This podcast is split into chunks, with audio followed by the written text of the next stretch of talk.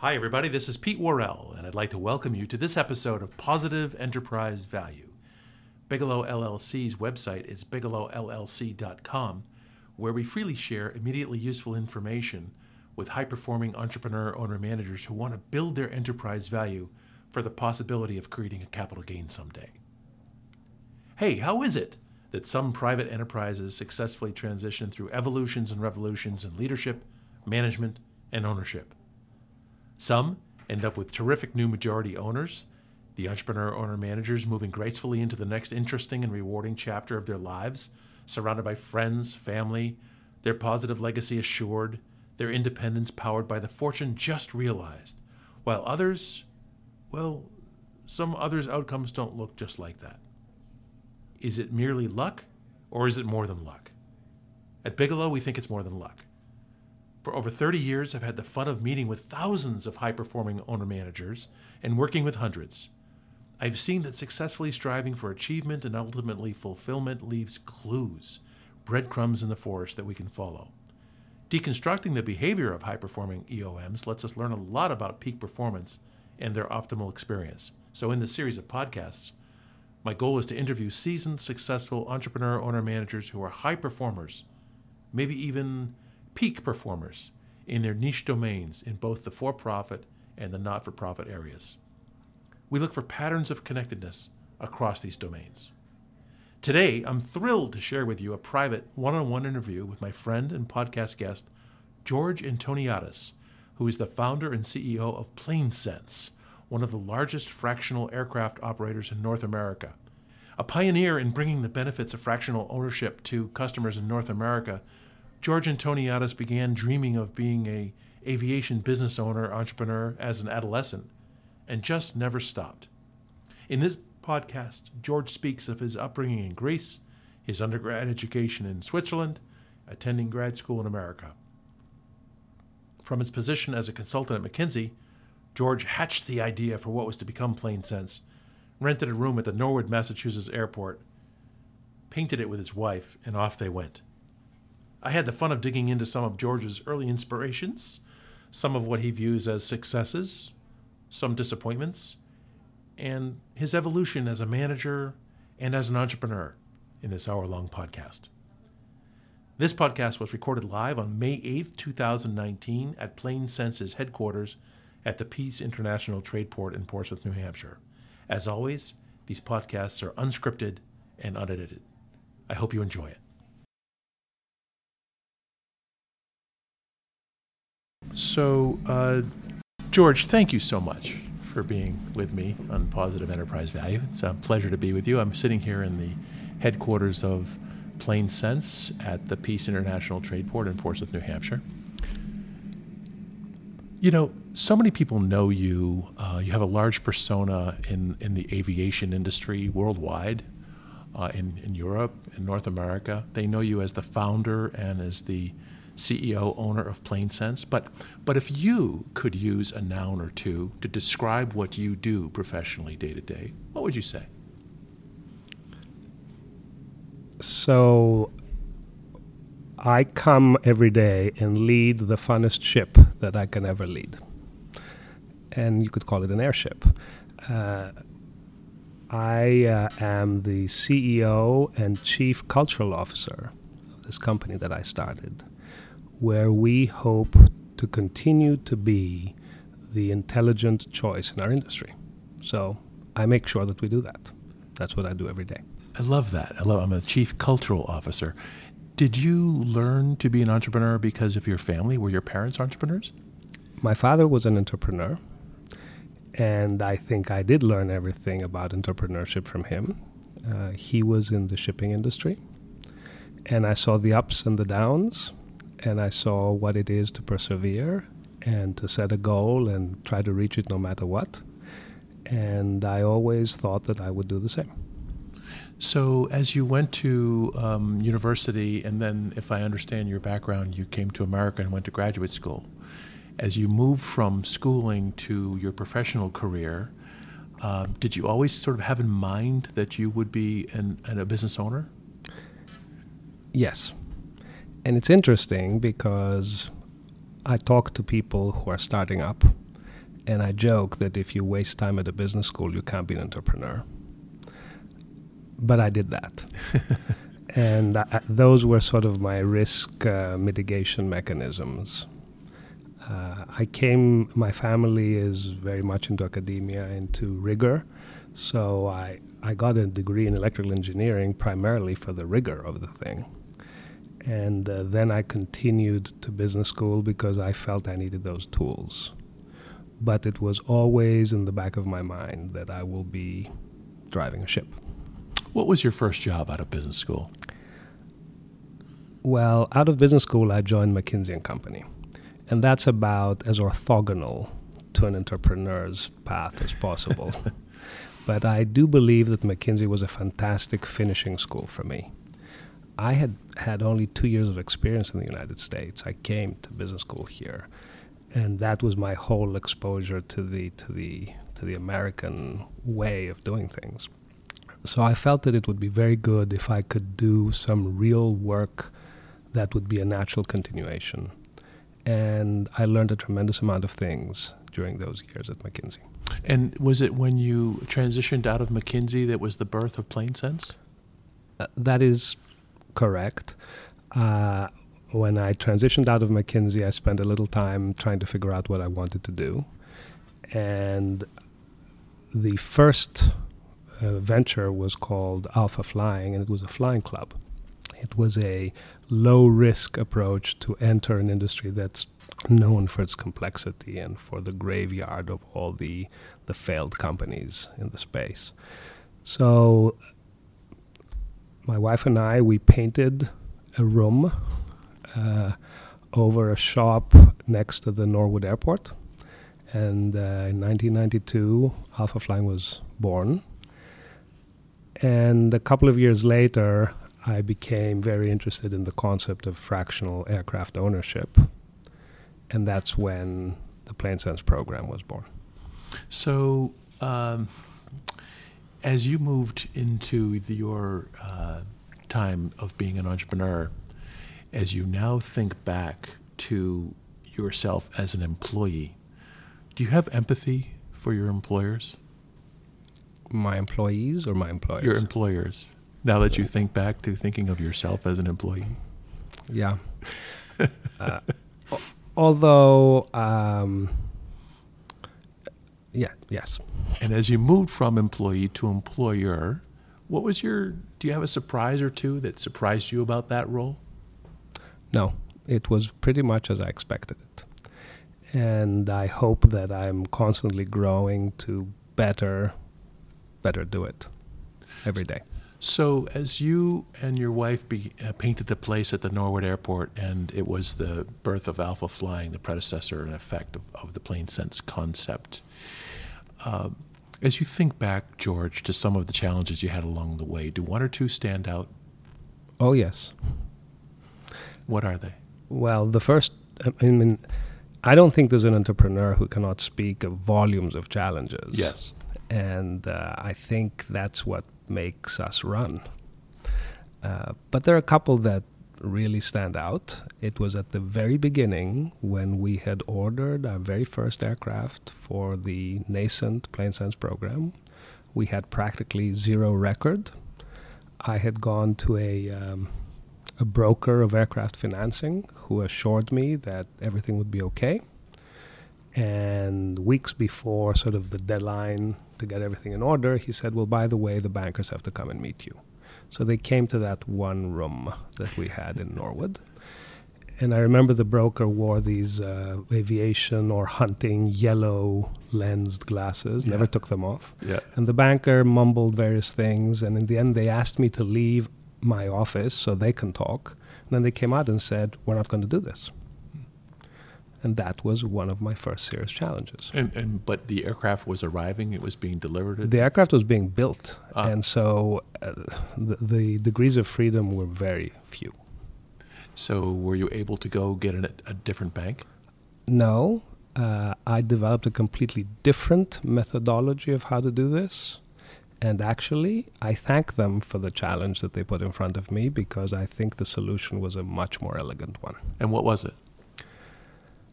Well, again, we needed bank financing, but I increased the equity in the deal by convincing the manufacturer who was looking for a demonstrator aircraft in the United States that they could lease time from our aircraft and prepay it two years in advance. Right. And that went into a significant chunk, chunk of equity into the airplane. And so when you say you thank the bank for their intransience and the fact that you had this challenge, which you ca- overcame successfully, uh, why do you thank them? Is there anything from that that learned that stays with you even today? Yeah, if you need a friend, get a dog. so uh, today uh, you use bankers. yes. And what are some of the uh, characteristics that you look for with them? Well, one of the things that uh, are very important to me is very, very strong relationships with our key suppliers. I could say that there are two philosophies. There are the people who every week are negotiating and looking around to find the, you know, 0.1% cheaper supplier. And then there are people like me where if you look at our key suppliers, they've been around for 20 or 15 years. So in a similar fashion, um, the bankers we use, uh, some of them have been around. Uh, one of the banks we use has been around since 1997 for us, and that's unusual. And so, similarly, we when we look for, say, a bank, we try to look at the people and at the bank and whether we can align in a way so that we don't need to be shopping around days or months or years later. Yeah, I agree with you. It's it's uh, really sort of amazing to me, George, how in the course of our careers, really, uh, that uh, has largely changed. If you think about the commoditization, for example, particularly I think of capital, where maybe early in, in your career and early in my career for sure, uh, the people who had the capital ruled, and entrepreneurs really went hat in hand to try to get their businesses financed. Isn't it amazing how today it's gone, it's turned over, and today it's what the entrepreneurs have that's like PlaneSense, that's rare and valuable. And to a very large degree, the capital is a commodity which you can rent at the same price from anyone. Yes, but I would beg to differ a little in the aviation industry. Our industry continues to be a black sheep for bankers. So, although fundamentally I agree exactly with what you say, we are lagging a little in that freedom. So, as you began to develop PlaneSense and probably uh, after the first aircraft or two, the model began to take shape in your mind. Did the model, did you go through some chapters? Uh, and if so, can you just, just describe a couple of them to us? Well, the chapters are very linear because the plan was very linear. So, in our business, critical mass is what rules. And so, the key thing is how can you quickly develop a large enough fleet so that you can develop the service that will then cause you to have an even larger fleet. Right. So, in the very beginning, uh, we used some, uh, maybe you could call it guerrilla warfare techniques. We found a couple of clients who wanted very large shares. Uh, so that way we filled up airplanes very quickly. Uh, so the first chapter was the chapter of exploration, where you're really seeing whether your model actually works the way you wanted it, and whether the people are the right people, and whether your systems are working properly. And then a few years later, we started um, sort of gaining the momentum we needed, and then it became the challenge of how do you position against your competitive environment? Because in the beginning, it's just we just need to make this work no matter what. And then after that, you start having a moment to look around and carefully study how your competition is moving, how the industry is moving. Um, and so then you start creating structures to protect from that and help your growth. Remind me, uh, was uh, NetJets started about the same time or before you? NetJets started before us, and they they uh, are part of the inspiration. Yes. Um, fractional ownership was not a prevalent uh, play as it is now. Uh, we uh, studied NetJets a lot, and my positioning was that we would come into the market with a more cost effective program. And 25 years later, we're still doing the same. Right, right. So, in the first years, I, I take your point exactly. You probably were striving for to get to be the right size. Yes. And and uh, I'm imagining that for a number of years it was always out in front of you. We, we've got to get to be the right size. If we could just get to be the right size, we could be more efficient, effective, cost whatever, whatever. Are you the right size now? We're still not the right size. our, our goal our goals are constantly changing, so we're ambitious. Um, I am very careful because we are first and foremost a service business. I say that we're logistics business with a white glove service. Moving, you're moving packages around, George. no, we are not. exactly not. We're, we're moving around our valued clients. And th- there's always the question of what does scale do to a very personal service?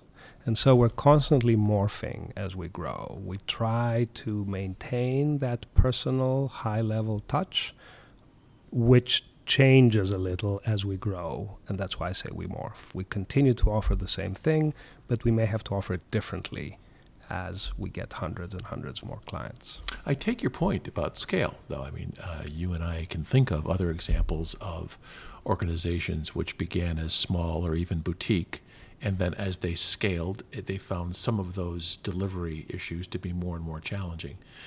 Is there a top of the mountain in terms of scale for you?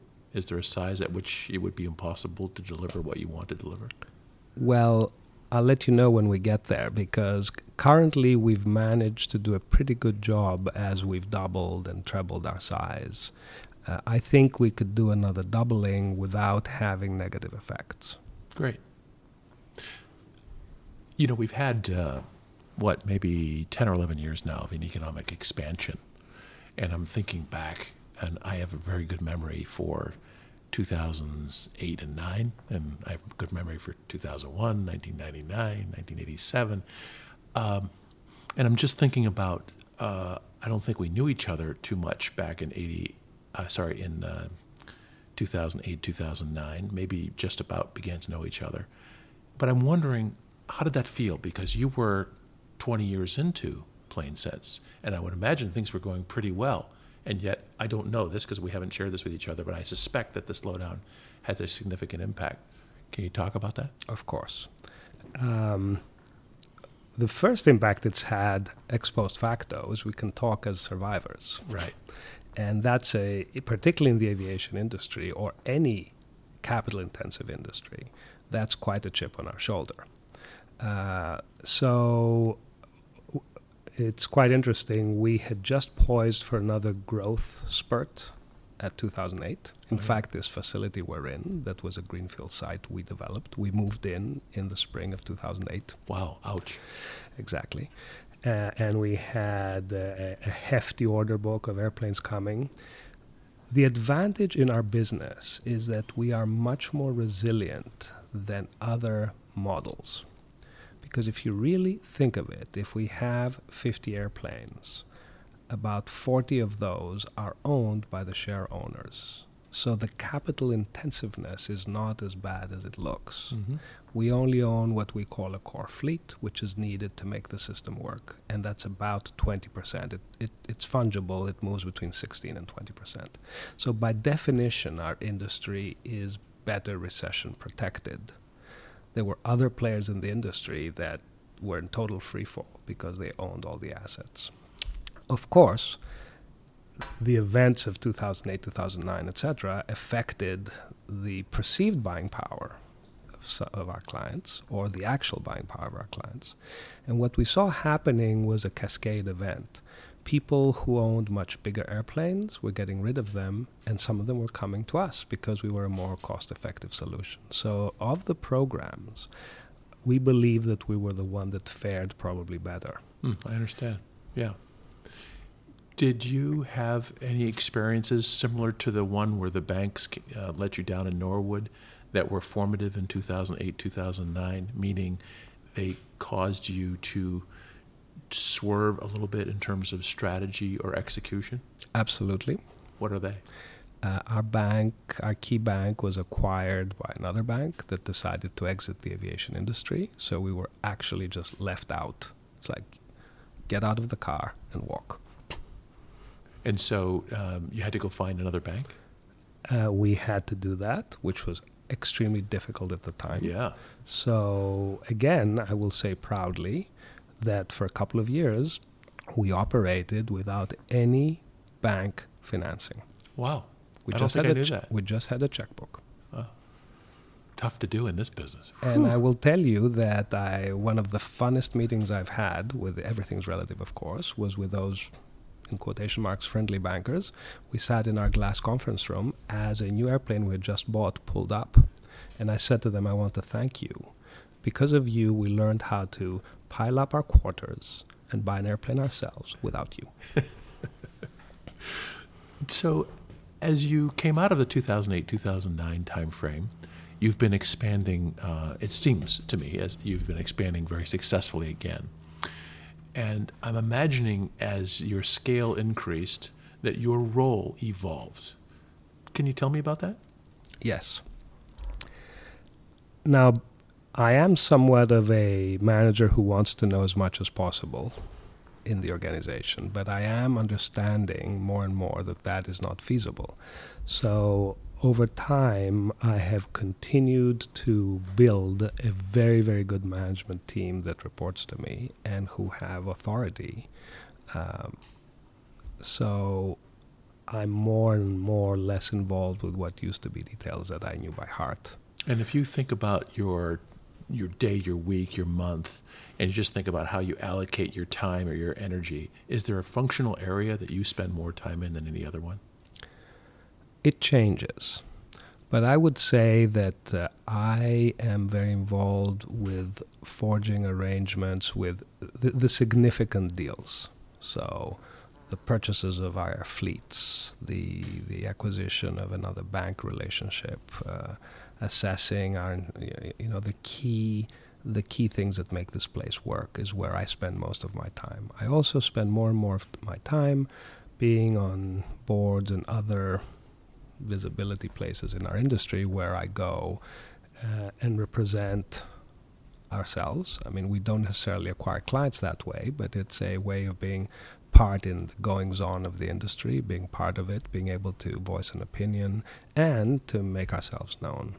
Yeah, I don't know anything about your the details of your relationship with Pilatus, but because of PlaneSense's success, and while you probably view them as a very important supplier, the other must be true also that they view they must view you personally and PlaneSense as an ambassador for their fleet. You know, it's very complicated because my first university was in Switzerland. So I spent five years at the ETH, at the, the uh, sort of the equivalent MIT of uh, Switzerland, and so I'm very familiar with the uh, with the psyche and the thought process of the Swiss. Um, and I speak their dialects. So it's a very, very uh, friendly uh, feeling. And yes, indeed, when we got our first PC 12, it was the 20th one built, and it was in 1995. Wow. People would call it the platypus. There was no knowledge of this aircraft or this manufacturer in the United States. And I will say, with all the modesty, that we put this plane on the map for them they understand that, and uh, I feel that we have a very good relationship. Of course, they have to take care of their business, but uh, I think that the bet in 1995 has paid off. Yeah, because um, I uh, I think now as a as a non aviation person, when I speak to people about PlaneSense and the PC-12, I have a neighbor in uh, my second home who is a United uh, commercial pilot. He's one of the most senior ones in the fleet. And he asked me about PlaneSense, and I mentioned the PC 12, and he said, Oh, P, you know, that's the best aircraft in the world. And I thought, that's coming from a 747 pilot, so pretty, pretty great. Yeah, and uh, we've participated. Uh, I wrote a little piece uh, some years ago about how. Well, let me back up. I believe very strongly in the connections of the customer with the industry, of us, industry, and academia. I think those are linkages that are very important. So, in the case of Pilatus, we have fed back to them and helped them develop. If you look at the PC 12 in 1995, the PC 12 today, they look the same, but they're fundamentally different. And a lot of those differences have come from the input of PlaneSense. We're very proud of that.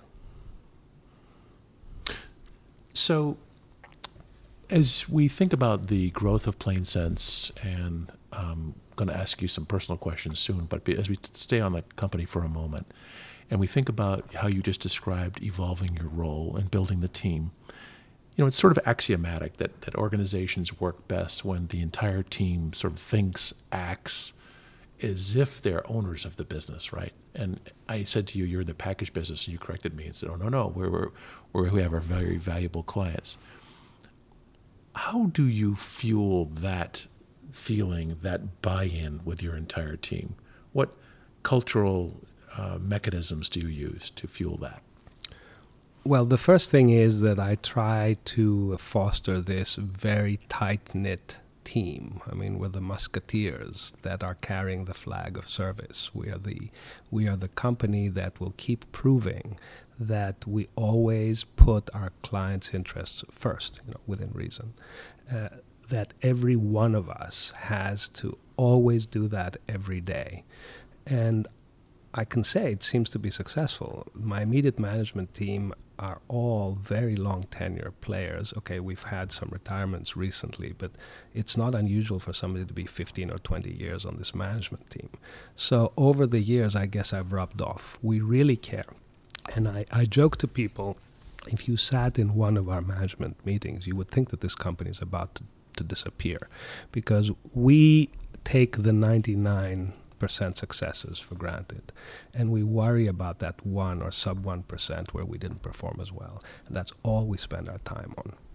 Yeah, I think uh, uh many entrepreneur owner managers who are listening to this podcast will understand that feeling that uh, they can, can, constantly raise the bar, mm-hmm. and uh, it can be exhausting. Hopefully, there's a chance to celebrate wins, but there's a, a, a discussion usually of okay, what went well okay, that's good. Raise a glass. Now, what can we do better?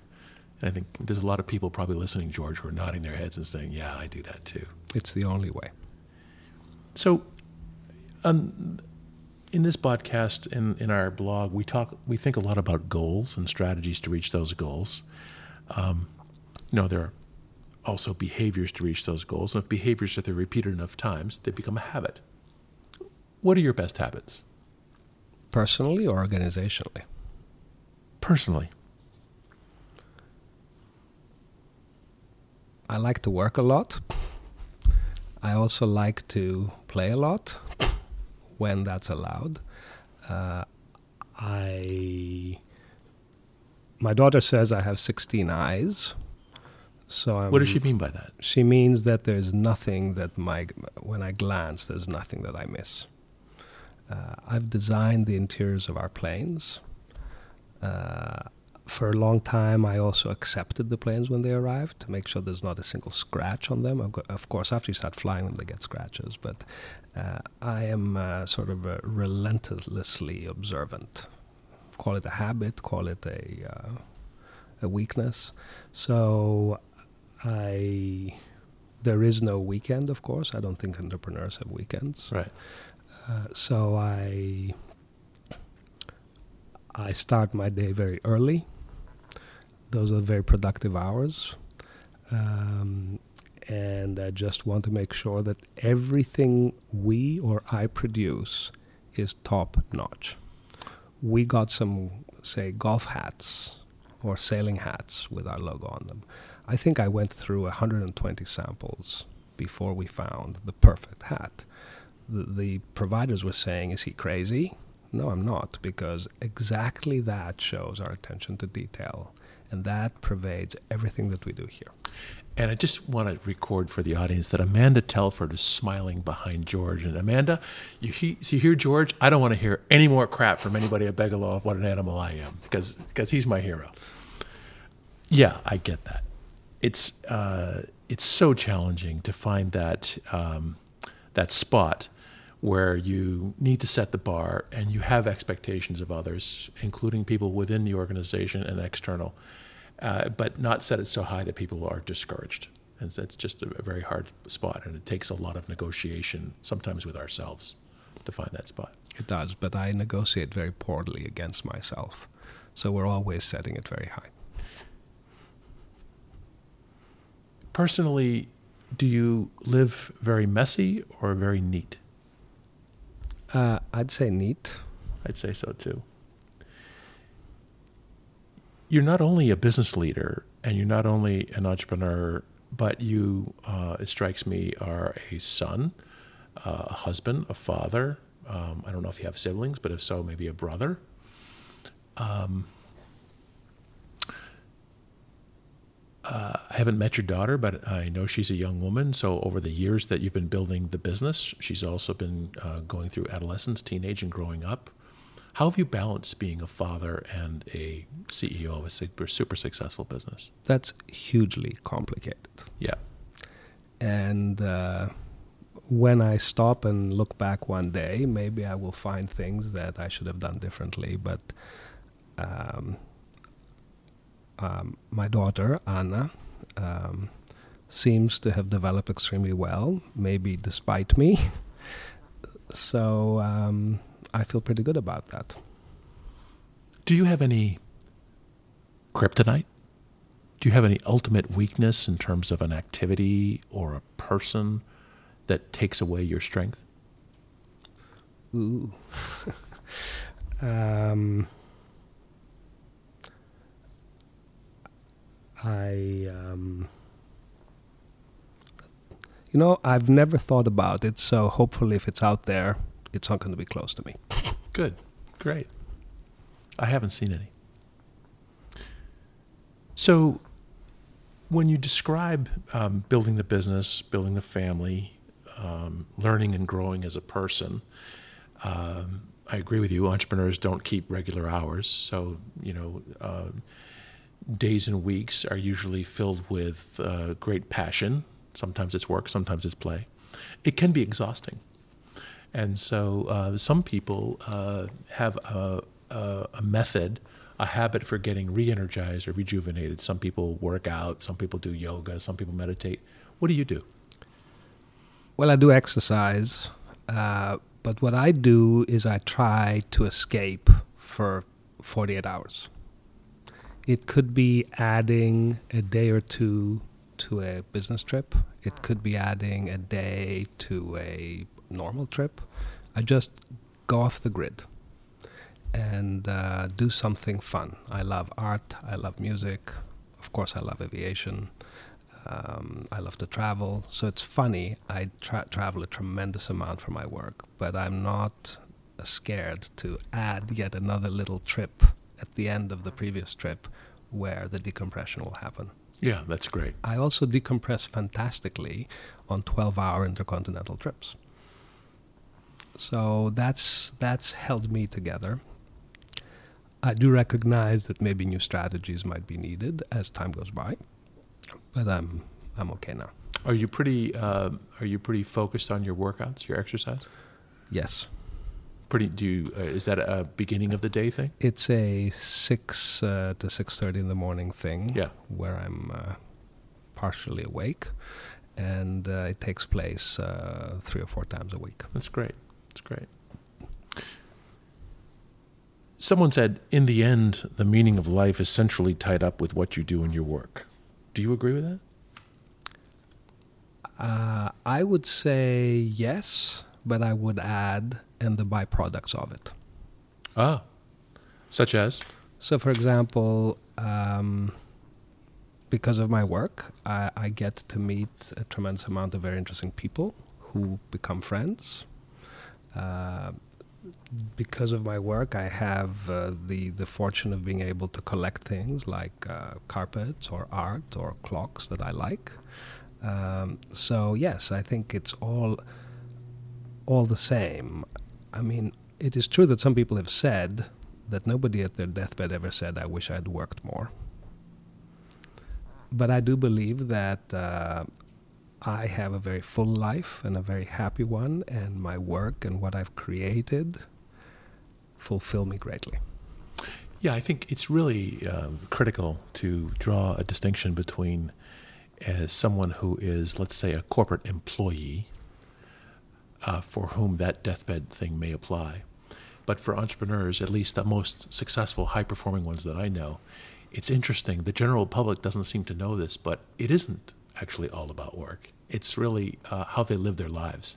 And frequently, what I, fly, what I find is th- to think about work life balance is the wrong uh, equation. It's really work life integration that the most successful ones do. My father worked into his 90s. Oh, yeah. And uh, I don't think he would have had it any other way. So, um, young people who are listening to this podcast, maybe they're nascent entrepreneurs, not quite yet entrepreneurs. Maybe they're in business school or in school or in summer jobs. Some of them are thinking about how can I be a business owner? Do you have any advice that you would give to, let's say, a smart, driven college student about being an entrepreneur? Well, I think that people should be less focused on how much money they will make at the end of the year and be more focused on how they will develop something that fits their passion. And then the value and the, the, the wealth creation will follow. That's my opinion. And sometimes I see that it's completely wrong.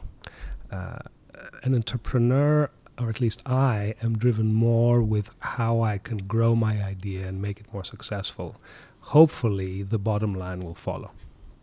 And it's not the, the other way around.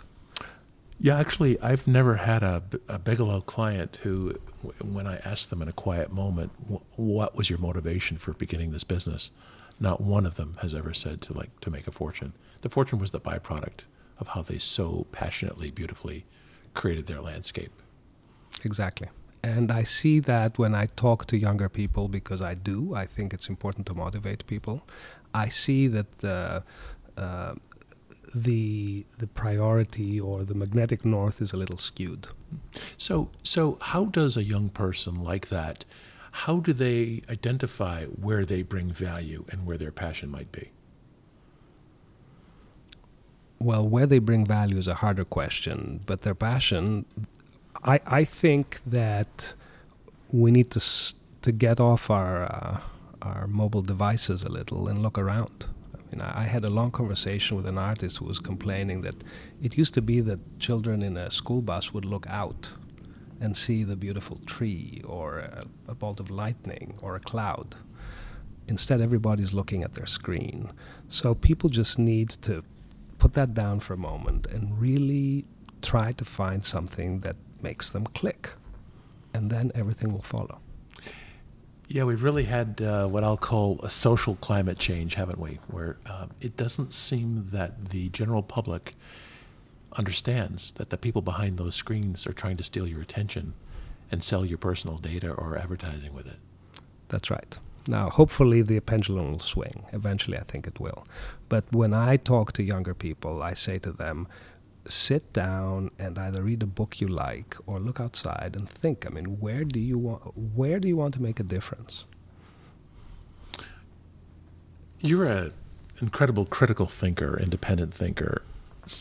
Probably doesn't make you the easiest guy to get along with all the time. But uh, you're also a very um, avid reader, and uh, we both have uh, given each other reading recommendations over the years. Are you reading anything now? Uh, right now, I'm not, and I miss that because I, I just don't have enough time to even sleep right now. But there's a new great book. It's called Why We Sleep by Matthew Walker. Okay. I bet you'd love it. I'll get that. So let's pretend we go to sleep tonight. We wake up tomorrow, and magically, it's May 9th, 2024 five years from now? What will you be working on?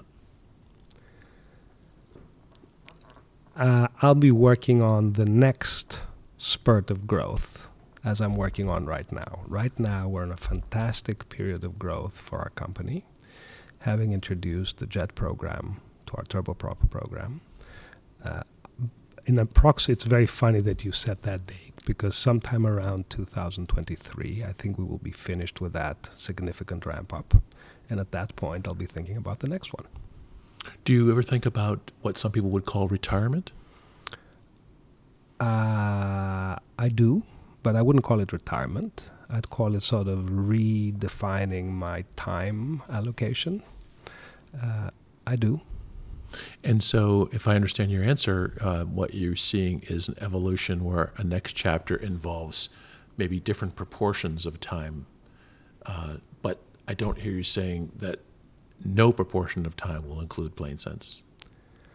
Well, I think we should catch up in five years and talk about that. I think we will.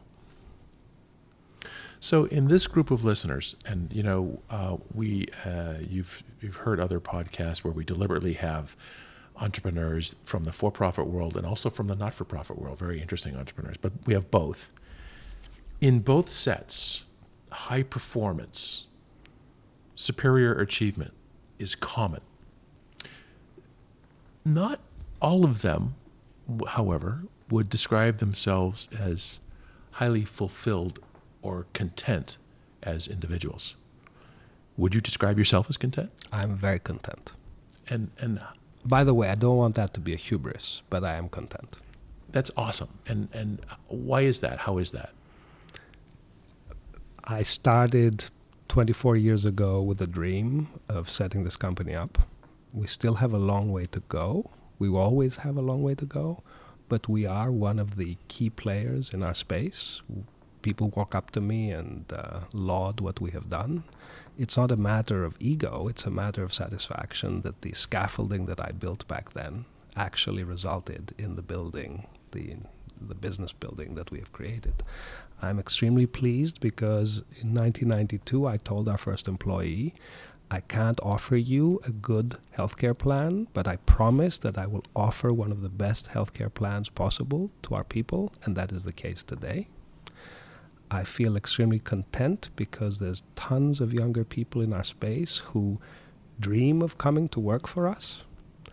I feel content because people end their careers here and are thankful for the time they've had here. Uh, there's so many things to be satisfied about. Plus, it's enti- it's given me the ability to participate in leadership uh, industry wide, to make an imprint in how planes are developed. I sit on um, various committees helping manufacturers think through. Um,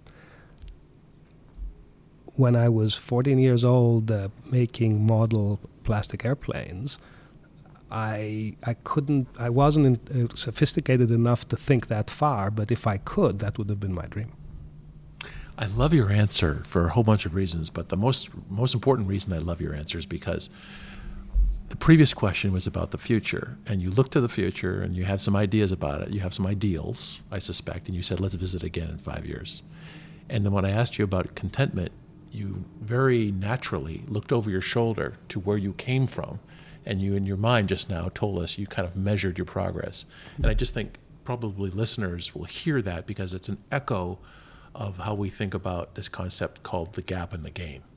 So I, I, I really love that. I, I want to end with that question, but I'm not going to. I have one more question for you, George. What's the one misconception that people, maybe even people who know you well, that they might have about you that you feel is a misunderstanding? Well, some people think uh, that I'm um, uh, strict, and those are the people who don't know me. Some people may think that I'm a nerd, meaning uh, single, single uh, focused. That is also a misconception because I have to be single focused on how I run my business, but the rest of me, I have many other focuses that most people don't know about. Uh, and there might be a misconception that I'm a workaholic. I am, but I also have time to uh, to feed other habits. Um, I don't. I, I think I'm quite open. Uh, so hopefully there are not many other misconceptions out there. That's great. Well, I want to thank you for being with me this morning. It's fantastic to uh, watch the great success of PlaneSense and to, for me, to modestly participate in, in some small way. And I also love that uh, we're talking to an entrepreneur who is not only successful and driven, but content. Thanks. Thank George. you very much.